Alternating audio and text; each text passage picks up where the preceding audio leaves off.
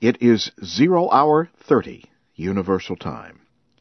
Here is the news in special English. The International Criminal Court has asked judges to order the arrest of Libyan leader Muammar Gaddafi, one of his sons, and Libya's chief of intelligence. Prosecutor Luis Moreno Ocampo said there is evidence that Mr. Gaddafi had personally ordered attacks on civilians in Libya in February. NATO led aircraft launched new raids Monday on an area of Tripoli and Zawiya, about 50 kilometers west of the capital. At least three explosions, believed caused by NATO strikes, were heard near the Gaddafi headquarters in Tripoli. The foreign minister of Russia says representatives of the Libyan leader will arrive in Moscow Tuesday for talks. Representatives of the Libyan opposition are to come at a later date. Syria has deployed more tanks around villages near the Lebanese border and the city of Dara. The National Organization for Human Rights in Syria says at least 850 people have been killed since the start of a campaign against government opponents. The organization reported that at least 34 people were killed just in the past five days in the southern villages of Inkil and Jassim. More than 5,000 Syrians have fled to Lebanon since protesters began calling for the ouster of President Bashar al-Assad in March.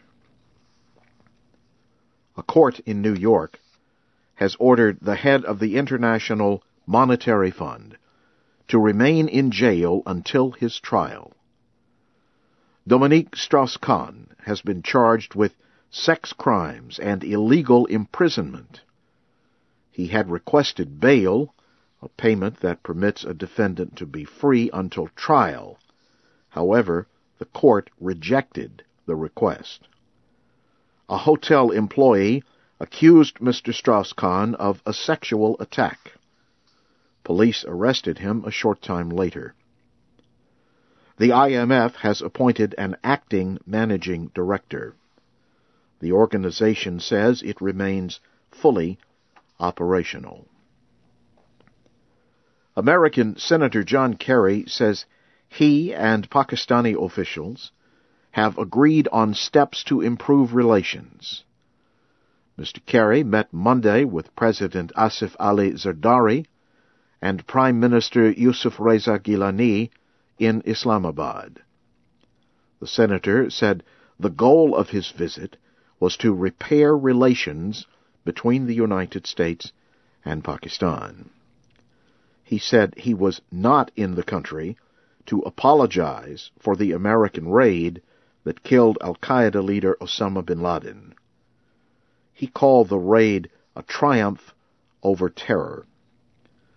The Pakistani official said the United States must respect Pakistan's independence and national interests.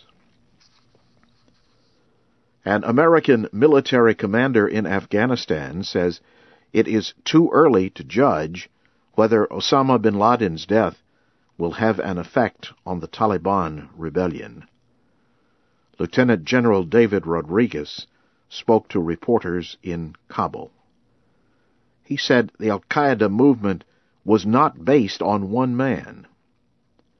NATO says a bomb attack killed four of its service members in southern Afghanistan. An Associated Press report says the four were Americans. NATO also says rebel shell fire has killed three Afghan civilians in the eastern province of Kunar. And NATO says it is investigating reports that coalition action caused civilian deaths in the Ghazi Abad area of Kunar on Sunday. You are listening to the news in VOA Special English. Israeli police searched for Syrian protesters in the Israeli occupied Golan Heights Monday. The searches took place one day after Israeli troops killed at least 15 people. Pro-Palestinian crowds demonstrated on Sunday, which was the 63rd anniversary of Israel's creation. The demonstrations took place along Israel's borders with Syria, Lebanon, and the Gaza Strip. In Thailand, the sister of former Prime Minister Thaksin Shinawatra will be a candidate for Prime Minister in July parliamentary elections. Officials say businesswoman Yingluck Shinawatra was nominated at a meeting Monday of the opposition party. Her exiled brother is the former party leader. A victory by Ms. Yingluck would be a strong criticism of the ruling Democrat Party. The Voice of America has joined with the website Citizen Global to give rape victims in the Democratic Republic of Congo a place to tell their stories. The website is called Congo Story War, Women, and Rape. It uses discussions with rape survivors and VOA reporters to tell the stories. Some of the attackers are also heard. VOA Director Dan Austin says the project has recorded a history that the outside world otherwise would not learn. The stories of Congolese rape victims can be seen and heard at www.citizenglobal.com. The American Space Agency successfully launched the Space Shuttle Endeavour Monday morning. Hundreds of thousands of people watched the launch at the Kennedy Space Center in Florida. The space agency reported no problems with the space shuttle.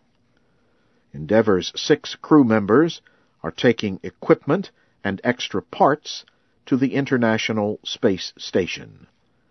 The shuttle is carrying a $2 billion device called the Alpha Magnetic Spectrometer.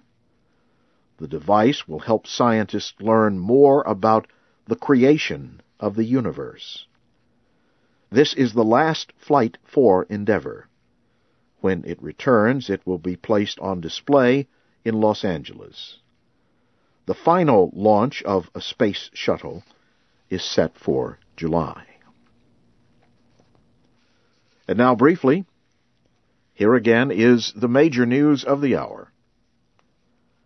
The International Criminal Court is seeking the arrest of Libyan leader Muammar Gaddafi, his son, and his security chief on charges of crimes against humanity. Syria has deployed more tanks near the Lebanese border and the city of Dara.